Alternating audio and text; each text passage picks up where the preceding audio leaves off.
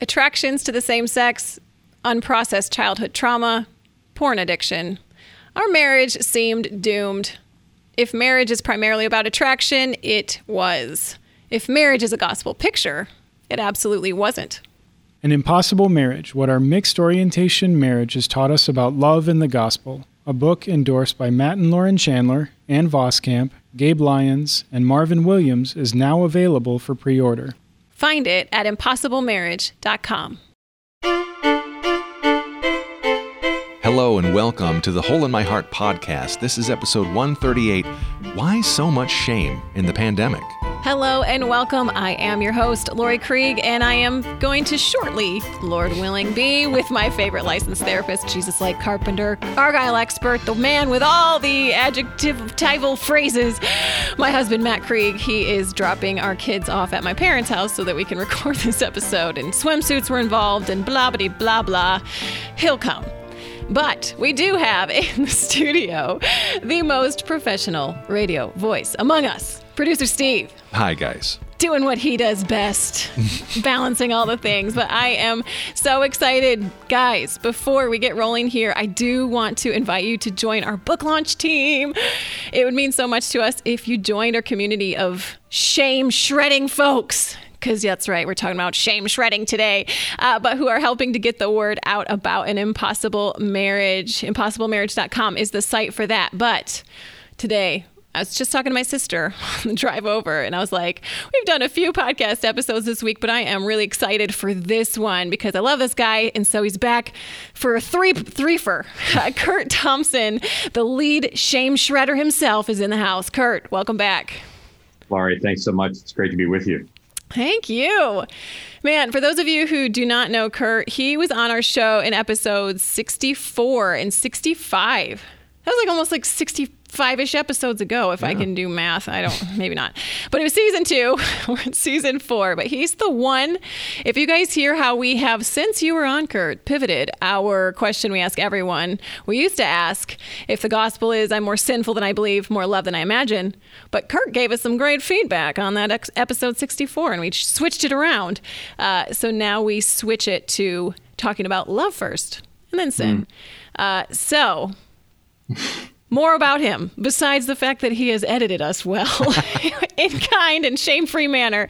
But he is a psychiatrist, speaker, and author, and he connects our intrinsic desire to be known with the need to tell truer stories about ourselves, showing us how to form deep relationships, discover meaning, and live integrated creative lives. He's the author of Anatomy of the Soul and The Soul of Shame, retelling the stories we believe about ourselves. I have like 15,000 million trillion questions because shame is all over the place right now, and we're just throwing shame bombs laced in anger at each other. But first, let's get to know you a little better and our audience a little bit better with this question of the week. How would you, Curt, we'll start with you, walk into a room differently if you knew you were deeply loved by God? Well, you know, it's uh, it's a great question, and um, I I'm, i think my response to that is uh, uh, I, I, can I can tell you how I wish I would walk into a room. Yeah. And I think about the the first thing that comes to my mind is the you know the passage at toward the end of the, of the Beatitudes where Jesus says, You're the light of the world. And uh, you're a city on a hill, and, and who would light a lamp and then stick it under a bush, under a bushel? And I, I hear that passage, I read that passage all the time, and I hear Jesus saying to me, You're the light of the world, don't screw it up. Mm. And I and and then I wonder what would it be like if I heard him saying to me, You are absolutely illuminating Hmm. They're absolutely illuminating. And what is it like not just to, uh, you know, kind of like when we say that we know that we're loved, um, we can talk about that um, as, you know, kind of this abstract fact that we walk mm-hmm. around with, kind of like I walk around knowing that three times four is 12. But that's a that's a very different thing than to walk around with the remembered sense of hearing somebody's voice and seeing somebody's eye contact that uh, you know persuades you like in your very viscera that um, you're you're held, you're cared for, you're protected, yeah. you're seen, say you know, you're sued, safe, secure, th- those things that we talk about. Yeah. So I think that what would happen would be I would be uh, I'd be less anxious, and I think I would be more uh, I, I would I would be thinking less about what other people are thinking about me, Yep. And I would be thinking more along the lines which I hope we'll talk about today, more along the lines of being curious about the other, and interested in um, asking and being and wondering about what's the next new thing that God is going to create. What's the next artifact of beauty that's going to happen here in the next five minutes Mm. um, between me and whoever else is in the room? Okay, so listeners, you see why we love him. Okay, okay. All right. let's let's move it on over to Steve Odell. Which listener response stood out to you? I really liked this one. Uh, it was Karis. If I knew that God deeply loved me and I was convinced of that, I would smile so much more. I would know that He wants healing for me and that He's with me all the time. And I would love myself so much more. Um, and I don't know, that just resonated with me because I, I think about entering a room and I, I'm not even conscious of how, how self-conscious I am, you know? Like, totally. Um, and I feel like there would just be this freedom. I would have a big smile and maybe even some like joy tears just kind of like welled up there. And, and I would just like, just feel free and full of joy. Mm. Yeah. Mm. Hmm. I relate to that. And with the magic of radio, uh, I'm going to ask Matt, who is now here. Good job, Matt. How you doing? You doing okay? I'm doing good. Okay. Matt, I know this is a question we've been tossing around our house a lot is this whole idea of how would you walk into a room differently if you knew you were loved. So uh, you didn't get quite get enough time to grab an audience response, but I'd love to know it from you. How would you walk into a room differently? Yeah, and, and I think being an introvert and being someone who in my fallen state tends to kind of turn inward, if I if I knew I was loved completely, I would walk into a room much more um, open-hearted and and pursuant, I guess, of other people. Um, and so yeah, less self-conscious, more more just putting it out there and, and trying to make connections with other people. Love it.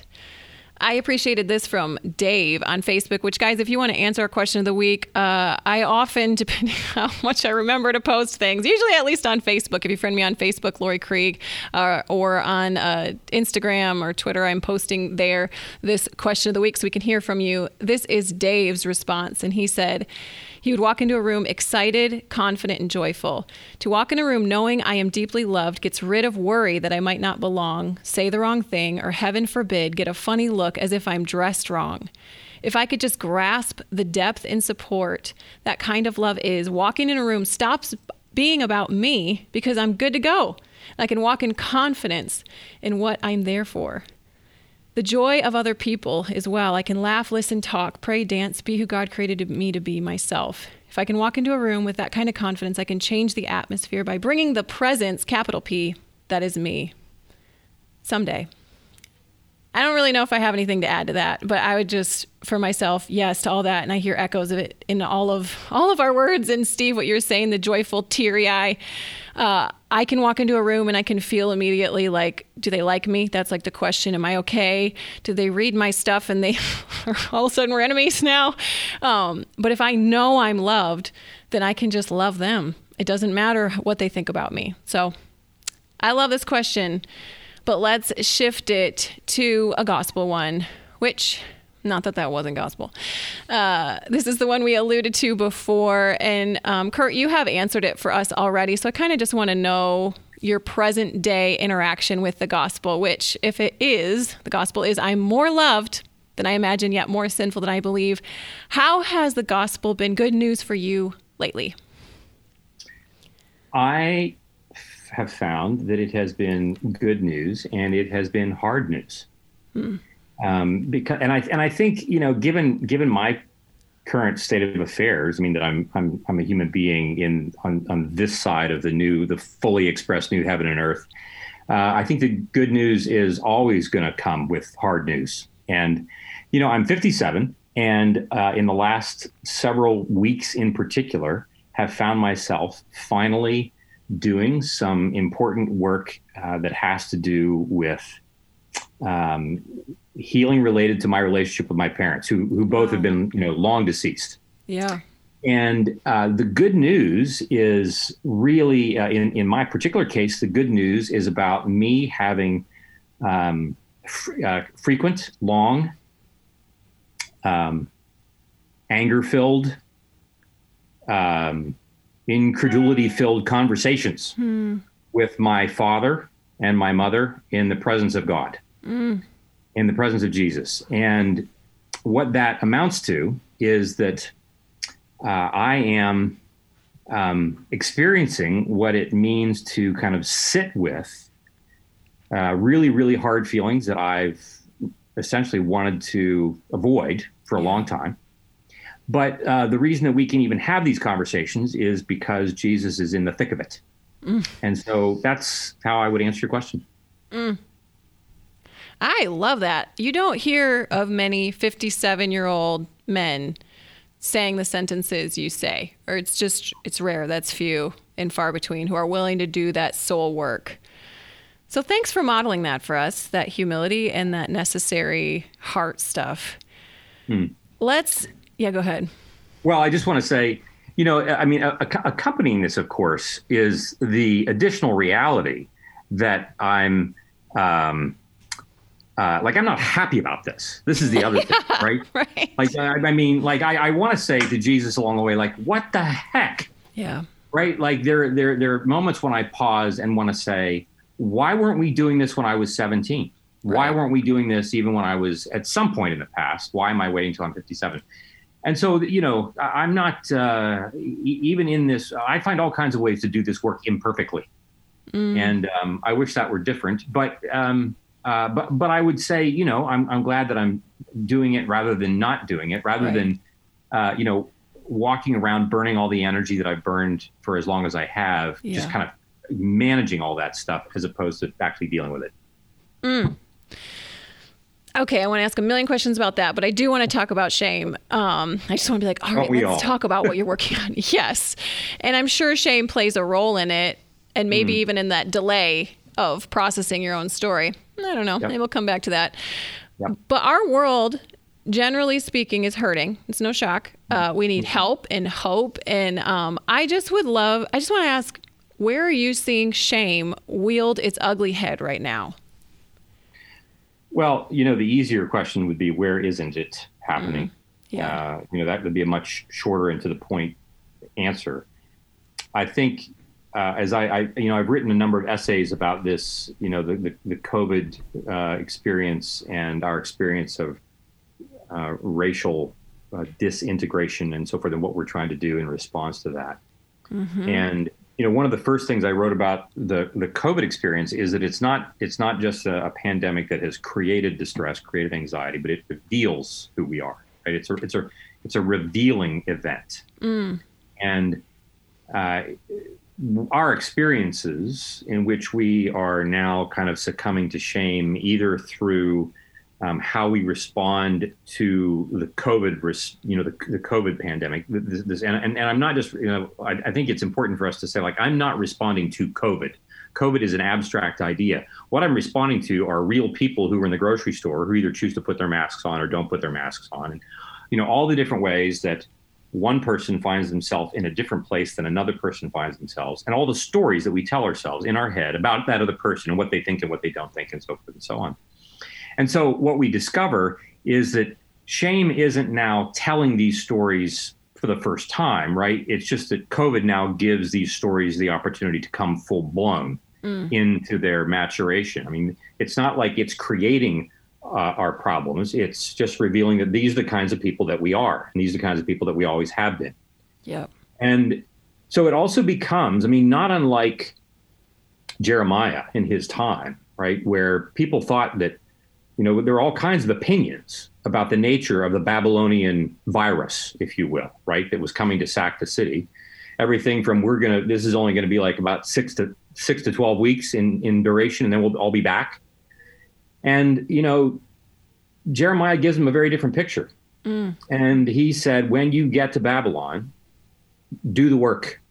do the hard work of community building. Do and, and you're going to have to do it in a new culture. You're going to have to do it where you know all the laws are different, where all the rules are different.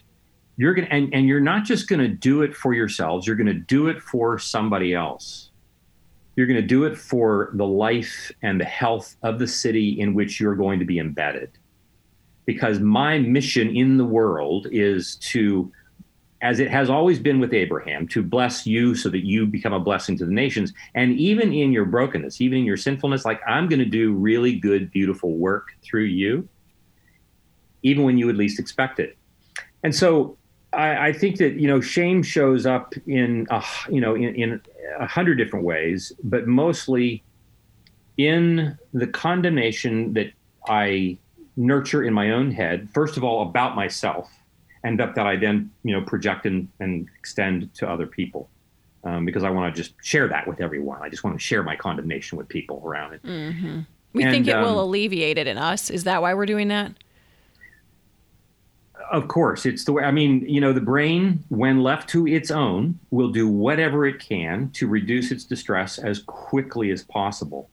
And one of the ways that we do that is through shaming other people because it alleviates me of the acuity of this felt sense of being alone, the acuity of this felt sense of not being enough, and so forth and so on.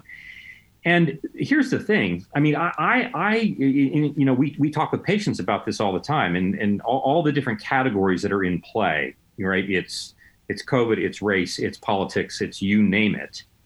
But these are all convenient, um, kind of like canvases mm. on which I can paint the trouble of the world and say the problem is with COVID, the problem is with race relations, the problem is with this thing. And it's easier for me to do that than to say, I am the problem. Mm. And I want to, so we're, we're, asking patients routinely, uh, are you able to, are you able to focus your attention in such a way that the question that we ask is, how can we be people of greater love, joy, peace, patience, kindness, goodness, faithfulness, gentleness, self control when all of this is in a different place. I want to know that whatever happens with any of these things, that I am becoming more like Jesus. Yeah. But that's not what shame would have us do. Shame would have me clutching, hoarding. Shame would have me devouring, consuming. Shame has me condemning. Shame has me isolating. Shame does not have me asking the question, what is the next new thing I can create with those in particular with whom I have great difference? Hmm. What's the next new artifact of beauty that I'm going to create? So to your, you know, your your question, like what would it what would life be like if you were to walk into the room fully loved? Well, I don't. I mean, uh, you know, I, I, think that we are we are not just made to be known. I think we're made to be known. That is our deep calling. But we're made to be known on the way to then create beauty and goodness in the world. Like we're not just here to be known. Like we're here to make stuff. If we're going to be fully living in our Creator's image, then we will create as our Creator also creates. And this is now new creation. This is generativity, as Mako Fujimura likes to talk about. This is this sense of like a theology of making, right? That we are here to echo the resurrection and to do so in particular with those with whom we believe we have great difference. And that requires me to do the work of inquiry and ask, you know, I can't give people what I don't have. Right. And unless and or until I am uh, doing the effortful spiritual work, whether it is in community with people, and, and whether it's through Zoom or phone calls or now social distancing in my backyard, doing the effort of being revealed, of being known by others, such that that would echo what it means for me to be loved by Jesus. If I'm not doing that work, I can hope till the cows come home that I will someday wake up and magically feel like I'm loved in the way that you're describing. And that's not the way the human being works right? I'm gonna i'm not gonna feel love just because it magically happens to me. Uh, we like to talk about how you know shame does not tolerate uh, a space where we're actually telling our stories truly and being loved in response to that mm. And in order for us to love people, we said, right, we can't give people what we don't have. And you know, you, we look around at all of our situations. We say, well, it's not. We're, we're not. You know, it's not that easy for us to love one another, especially those who are different than us. But I can't love you well if I haven't received love. And even more difficult for us to love others, especially those of difference, is we're actually. It's actually even harder for us as humans to receive love. Hmm. We'd like to think that that's not true. Like I like I'm like I'm looking for love. Like I want to have I want to be loved. Like who who doesn't want to be loved? But when it comes right down to it, it's actually quite difficult for us to allow ourselves to be loved. Because if you're going to come for me, if you're going to come for me to love me, my brain knows that part of that is going to include you finding parts about me that I hate the most. And when you do, you'll go. And as much at one level that I really want you to love me, at another level, I'm just terrified. And so I practice not letting you love me. And I don't even know that I'm doing that. And then I'm supposed to love other people, especially those who are different. And so I need to be in a place in which I'm being actively loved in order for me then to allow that to be a fountainhead that enables me to create goodness and beauty in a world and in particular where people are not expecting it. Mm. As you talk about this, like this idea that it's it's just hard for us to truly accept love, especially if someone, you know, has these places that they truly hate about themselves or their story, and um, how how much of that, like yes, we are relational people. How much of that is kind of a, a spiritual struggle in nature, as opposed to as opposed to purely a human to human relational thing? So, uh, you know, it, it, it's a great question, but I, I, I, would probably say that the way we even ask this question um, reveals a little bit about how we uh, anthropologically structure our understanding of the world, right? So, if we think that they're if we think that human relationships are different than spiritual relationships, we're already kind of like um, thinking like somebody who's coming out of the enlightenment would think. Right. And of course we all tend to think like this right? Mm-hmm. you know the hebrews would have said like there's really just one world and it's god's world and there are different dimensions of this. And so i, I would say that um, these inner you know the holy you know the, the trinitarian theology one of the reasons why i think it's such a huge deal for us is that it really lets us know that for us to live in the image of god means that god isn't just one thing, right? Christian faith is not a monadic like mm-hmm. religion, right? We there's three this three person God that we can't like get our hands around, we can't figure it out, so forth. So to live like God, it's to live with God, to live in that community with God. And in the same way, I can't talk about my spiritual life without talking about my human life, without talking about, about my relationships like these relationships and the Trinity is embedded in this together. And so what we do with people, we do with God. What we do with God, we necessarily do with people. As I was saying earlier, like this this work that I'm currently doing about my, you know, with my mom and my dad, like I just really never knew that I was walking around working so hard to make sure that A, I was going to not piss you off, and B, I wasn't going to make you anxious. Mm. And and like this is what I do like for 57 years like i've been walking around just making sure that i don't make people angry and i now i don't know that i'm doing this. And you know it's like again like what the heck? Like why has it taken me this long to figure this out? And the the reality is that like i this this is how i viscerally often respond to god despite what i'm taught. Right. I'm waiting for the other shoe to drop mm. in certain elements of my life. Mm. and so to the degree that I am uh, in these kind of this, these prayer exercises with my dad in the room, right, and with Jesus, I'm having to get comfortable with yelling at Jesus about my dad, and like taking the risk that you know he's not going to get his lightsaber out and like cut my tongue out.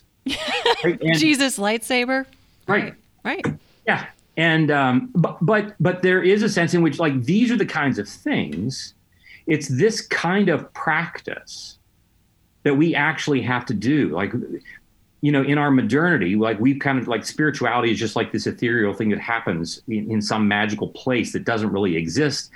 No, spirituality happens when I'm sitting in this confessional, this room of people in which I'm talking about these things. Right. And I am actually working to stretch my imagination to imagine that Jesus is in the room. This is not a figment of my imagination. This is not pretend. This is not, oh, just a metaphor that we're going to use to help me like do the work in the room. No, I have to stretch to see this, to mm. be this. Mm-hmm. And we become so conditioned to sense that, like, well, the only things that are really real are the things that like I can tap my hand on that are really, really in the room, right? The material universe. Like our imaginations have become stultified. I mean, they're just they're just so truncated. Yep. And it's that kind of work you know, you, I don't part part of why I say like my, my imagination is is difficult to get it going, mostly because I'm afraid to do it. I'm afraid to have that conversation with Jesus and my father or my mother in the room. Mm. Um, for the same reasons that I would have been afraid to have like been angry at my dad in the first place. Mm. Because you don't know what you're gonna get. Yep. And so this kind of work, and, and this is the thing, this kind of work, in fact, is the work of creating beauty. Yeah.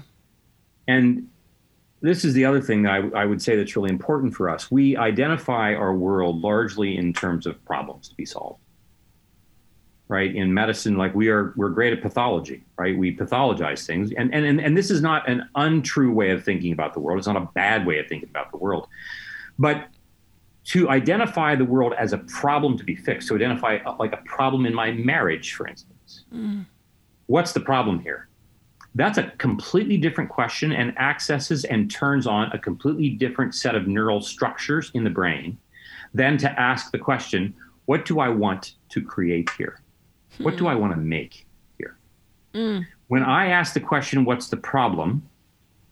Though subtle, I become more anxious when I ask the question, what is the act or artifact of beauty that we want to create? I have a different emotional response to this.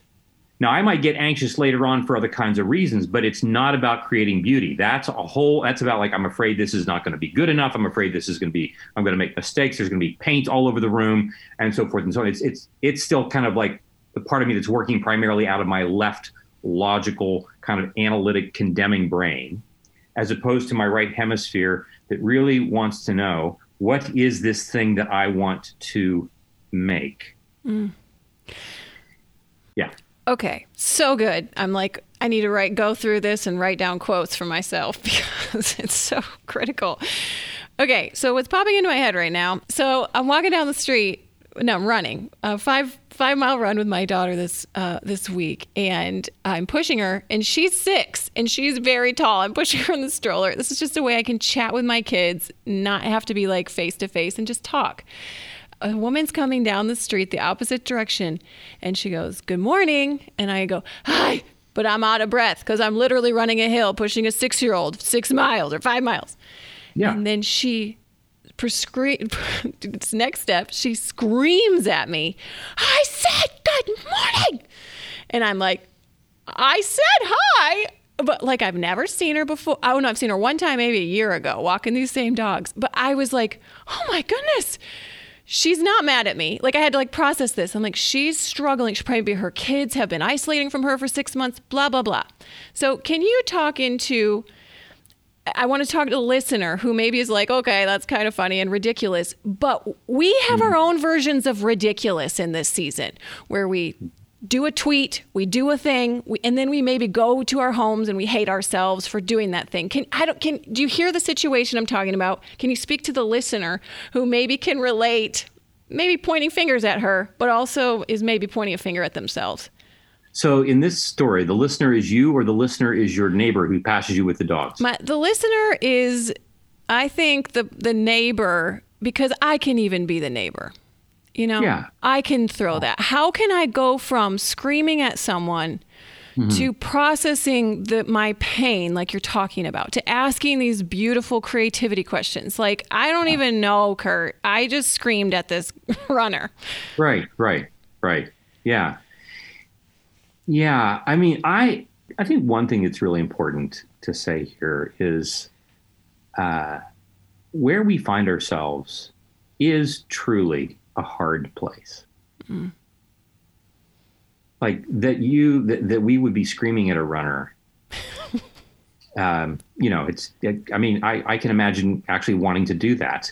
Um, Why? Just, Why would you, you know, want to scream? It, just to put it out there. Well, you know, because like you just have lots of screaming that you've been holding on to for yeah. such a long time, and you got to scream at somebody. And so mm. I figured, like, well, you're like you can take it. Look, you're pu- look, you're pushing a stroller uphill with a kid in it who's maybe too big for the stroller. You're tough. You can take it. I'll scream at you. Yeah. Okay. I feel you. I have a little more empathy okay. even for right. Okay. Right. Right. You're you. are you are absorbing it. I right. Am. Great. I mean, I, I, the first thing is that you know in in one of the essays I wrote, it, it the essay was about grief, mm. and uh, you know we're we're not we're we don't have a lot of practice at actively grieving.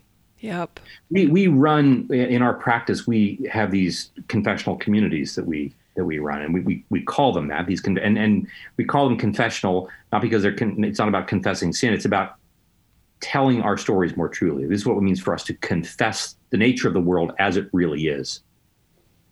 And we have this thing that we that we talk about in this group, this this phrase that we say that we are people of great longing, great desire, and we are people of great grief. And in the middle of those two, we practice lament and hope. Mm. That's what we do.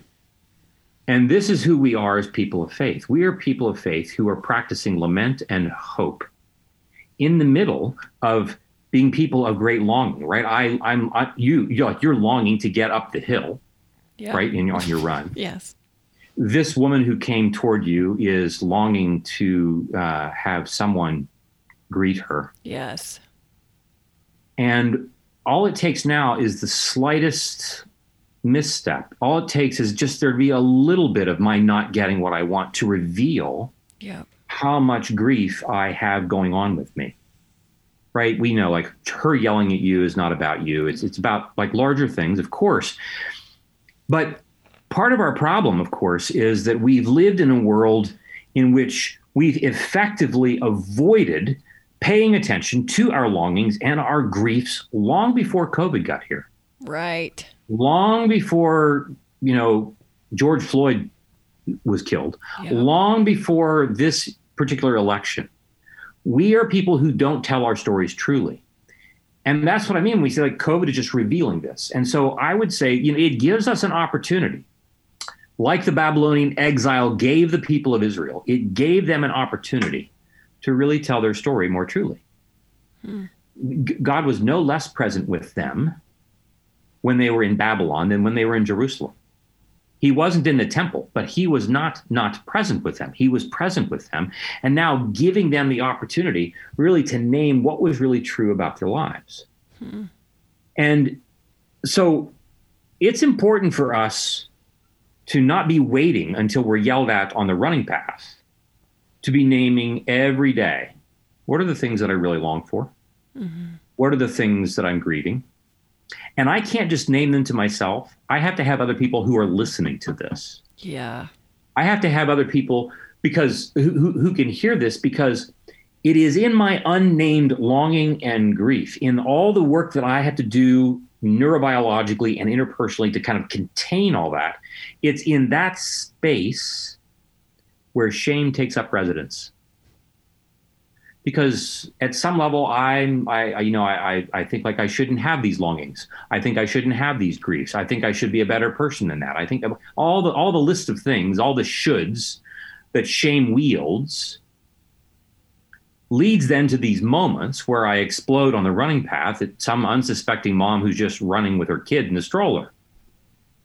And so there is as much about what we're doing to really explore not just, well, what am I like now that I'm in the middle of all this upheaval? Right. But what has the upheaval done to reveal what I was like long before March of 2020?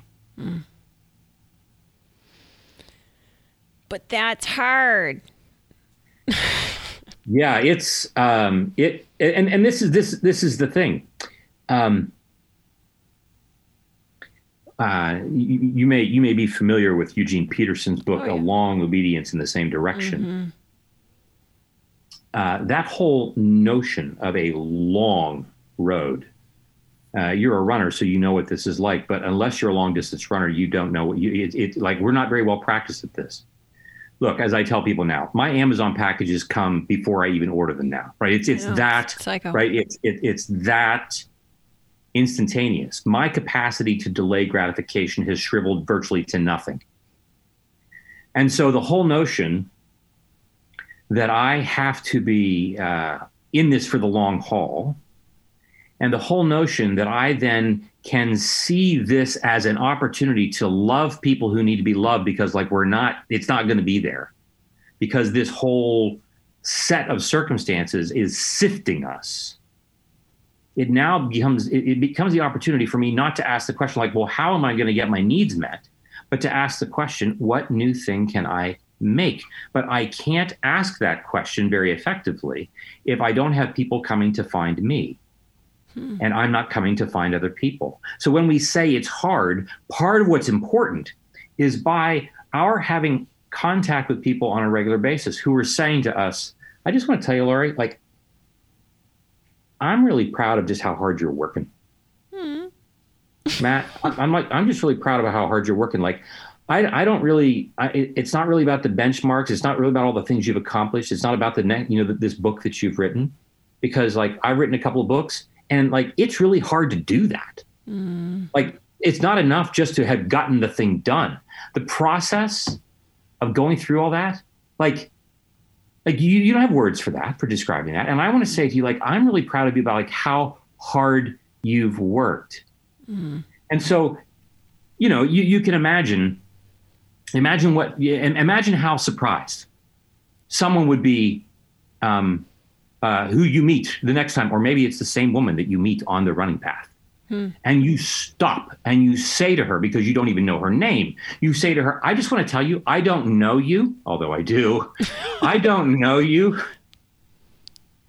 but i want to tell you i know that what you know that life right now is not easy and i'm just really proud of how hard you're working because i know it's hard to do mm. Yeah, warm my soul for you to say it to us. I can just imagine how it may would for sure catch her off guard, but melt Right. her longing that you keep talking about, this longing heart. Right, right. And this this is the thing, right? Like, um, you know, there's research on this that has to do with the, this notion that like, you know, human beings can reach benchmarks, right? We we you, we win the Super Bowl, we win the World Series, we we publish a book, we uh, these accolades and things, and we all know that as soon as you win the Super Bowl, like one day later, like they're on to the next year, right? But nobody really takes that much time to interview Tom Brady after a Super Bowl. Nobody really interviews him about training camp in the summer. Take us through those six weeks of training camp, Tom. What were some of the really hard things about training camp? What were some of the things that most people would have no idea that you're having to do that nobody really appreciates? Like nobody, like nobody cares about this. They don't, they don't interview this. But I would be, I, I like, I, I would, I would, I would wait for the day. I would love to see the day when someone says, Tom, I just want to do an interview about training camp. I want to do an interview about how many reps and what it's like for you to do a hundred reps of the same formation over and over and over again. How hard is that to do that? Mm. Because this is what life is like. And for us to have somebody be empathically connected to us, acknowledging that this is hard to do in and of itself lets me know that I'm not by myself in this. And we like to say, look, the brain can do a lot of really hard things for a long time as long as it doesn't have to do it alone.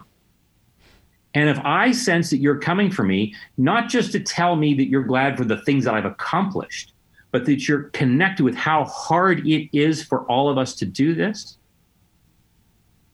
that really gives me comfort because I have the sense that really the part of me that feels like quitting, the part of me that knows that I haven't done this all very well, the part of me that has lost my patience, the part of me that has yelled at the runner on the on the running path, the part like that this is really hard. It's crucially important that we be communicating that message to one another, and then we say, "Let's keep going." Mm. I love that. In just what I'm hearing is COVID, this pandemic, really is just revealing who we already were And in some ways, it can be as the crucibles God allows in our lives to be to for us to experience it can really give us an opportunity to do this heart work but at the same time we cannot only do we cannot do it alone. We need each other. Right. and not to Right. just once oh now you're better now you're a better person a plus okay that's just going to keep us on achieving. It is Right. we have to say this is hard yes covid etc all the other pain the racial tension etc that is real and true is real and true. But let's get to the heart of it together. And i'm proud of your work Right, and I think you know we can talk about this. You know, your listeners will hear this, and uh, they might be encouraged by it, and uh, they'll think it's a fine idea. And then they might have the question, "Well, gosh, how am I supposed to actually do that?" right And I think that this is another thing to to to just to acknowledge that doing what we're talking about doing, uh, the reason that we say that it's hard to do is because it is. It's not because we're weak. It's not because we're pansies. It's not because we're stupid. Mm. It's not because we're just cowards. It's hard because it's hard to run 13 miles. Like, but what are you doing? All, Curt, all you're doing is putting one foot in front of the other. Like, that, how hard can that be? It's that kind of hard. It's not quantum mechanics hard. Life isn't difficult because it's complicated. Life is difficult because we're afraid, we're ashamed, and we don't name what we want and what we grieve. Mm. And we don't do that in the presence of others. I'm really glad you said that because as you're talking about even the possibility of like this scenario with Laurie walking along and like the person Running. stopping or s- yeah running sorry this other person's walking along and stopping and like approaching someone who you don't know like honestly like as I'm sitting here I'm like that would be terrifying Yeah. you know because part of me would be like they're going to think I'm just some strange weirdie that's coming up giving them a compliment or saying I'm proud of them and they're going to be like what's wrong with you hmm. right. you know and so just the the acknowledgement that that doing that that that taking that step of even being complimentary or affirming of, of someone else is something that that makes you vulnerable um, Right. and and just to acknowledge the hardness in that so thank you for saying that i i really appreciate the just that acknowledgement You're welcome. And I, you know, and, and in the spirit of vulnerability, to, to speak to that, you know, I mean, even if you, even if you were to say, to name to them, like you're, like you might easily think I'm kind of weird. You might think I'm creepy, right? I'm a creeper to to say these things to you, but I'm just letting you know, like I'm not a creeper. Um, uh, but I just want to acknowledge, and and and this this acknowledgement, this sense of people being seen yep right? Behold the God who sees me, Hagar says in the desert. This sense of being seen is the first thing that an infant needs if they're going to develop secure attachment, right? Seen, soothed, safe, secure. I like I you- we can't soothe what we don't see.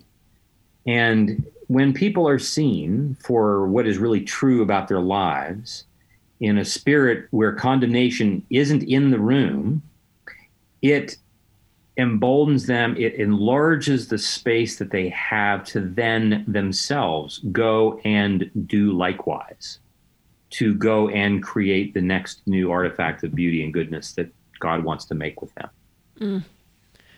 it's so important hey curt you want to share anything that you're working on these days Well, I just uh, wrapped up a manuscript for the for the next book, and it, it really does uh, the the kind of the linchpin around it. It really is this question of beauty, and this notion that, uh, as Dostoevsky said, that beauty will save the world, and it's really an invitation for us to see that first of all, we are people of desire, that we desire to be known, but we desire to be known for the purpose of creating beauty.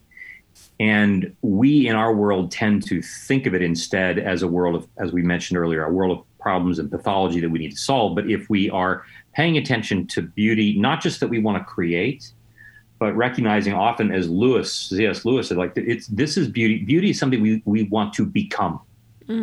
It's not just something that I want to make. right And uh, what then happens when we begin to focus our attention interpersonally, neurobiologically to this, and then kind of using this template of these confessional communities that we work with and walking with particular pieces of art that we'll be citing, um, and using the fourth verse of the 27th Psalm as the scriptural kind of um, hard deck mm. on which we unpack what does it look like for us to become people of beauty and goodness as we are creating this and how does that speak to not just what's going on for us as people from a mental health standpoint but from the standpoint of our cultural renewal from entrepreneurial renewal um, you know education renewal all those kinds of things. So love it.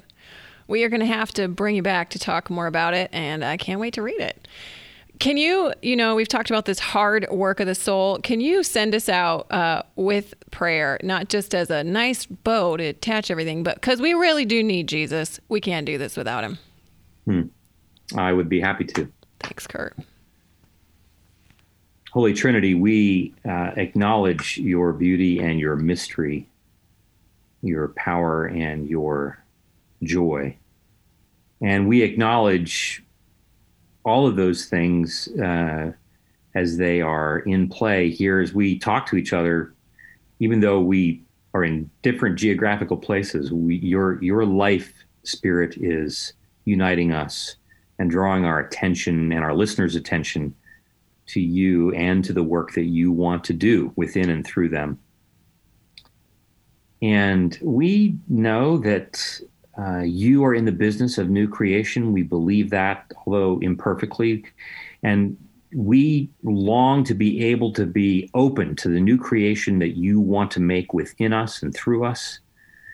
We long for shame to not be part of the conversations that we construct and that we are part of.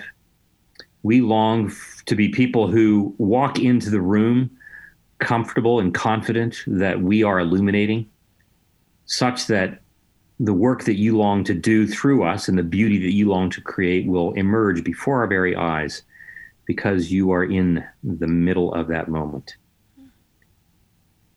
And so, my, my hope, uh, Father, is that you would take those things of this past few moments that have been helpful and meaningful and that are good and beautiful and right and seal those things within us. Mm and allow us to leave anything else that we don't need to keep behind. Mm-hmm.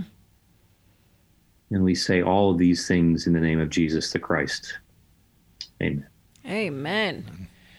Thanks so much, Curt. Really, really appreciate you. You're most welcome. It's been a pleasure. You guys, you can see again why we appreciate Curt so much. Go and if you haven't read The Soul of Shame yet, just do it. Just do yourself a favor, or at least listen to episode 64 and 65, where he unpacks a lot of the the different pieces of what is shame. We didn't even dive into that today. We just assumed you knew. So uh, you can start there if you want to listen to this one and go back. But also check out Curt's site, Curt Thompson, MD. That's right, he's an MD. And I wrote in my script here, it's dope. It is. It really is. But while you guys are clicking around, if you like what you hear here on the Hole in My Heart podcast, we so appreciate if you took a moment to rate and review the podcast. It helps others to find this content. Thanks. Next week's question. This one is super light because we need a little levity. But what is your favorite thing about fall? I'm going to hear sweater talk, latte talk, Hopefully, the PSL is dead at this point. We don't talk about the pumpkin, pumpkin spice latte. I just, I think we've done this one before, but it's kind of cozy. Let's have a cozy question.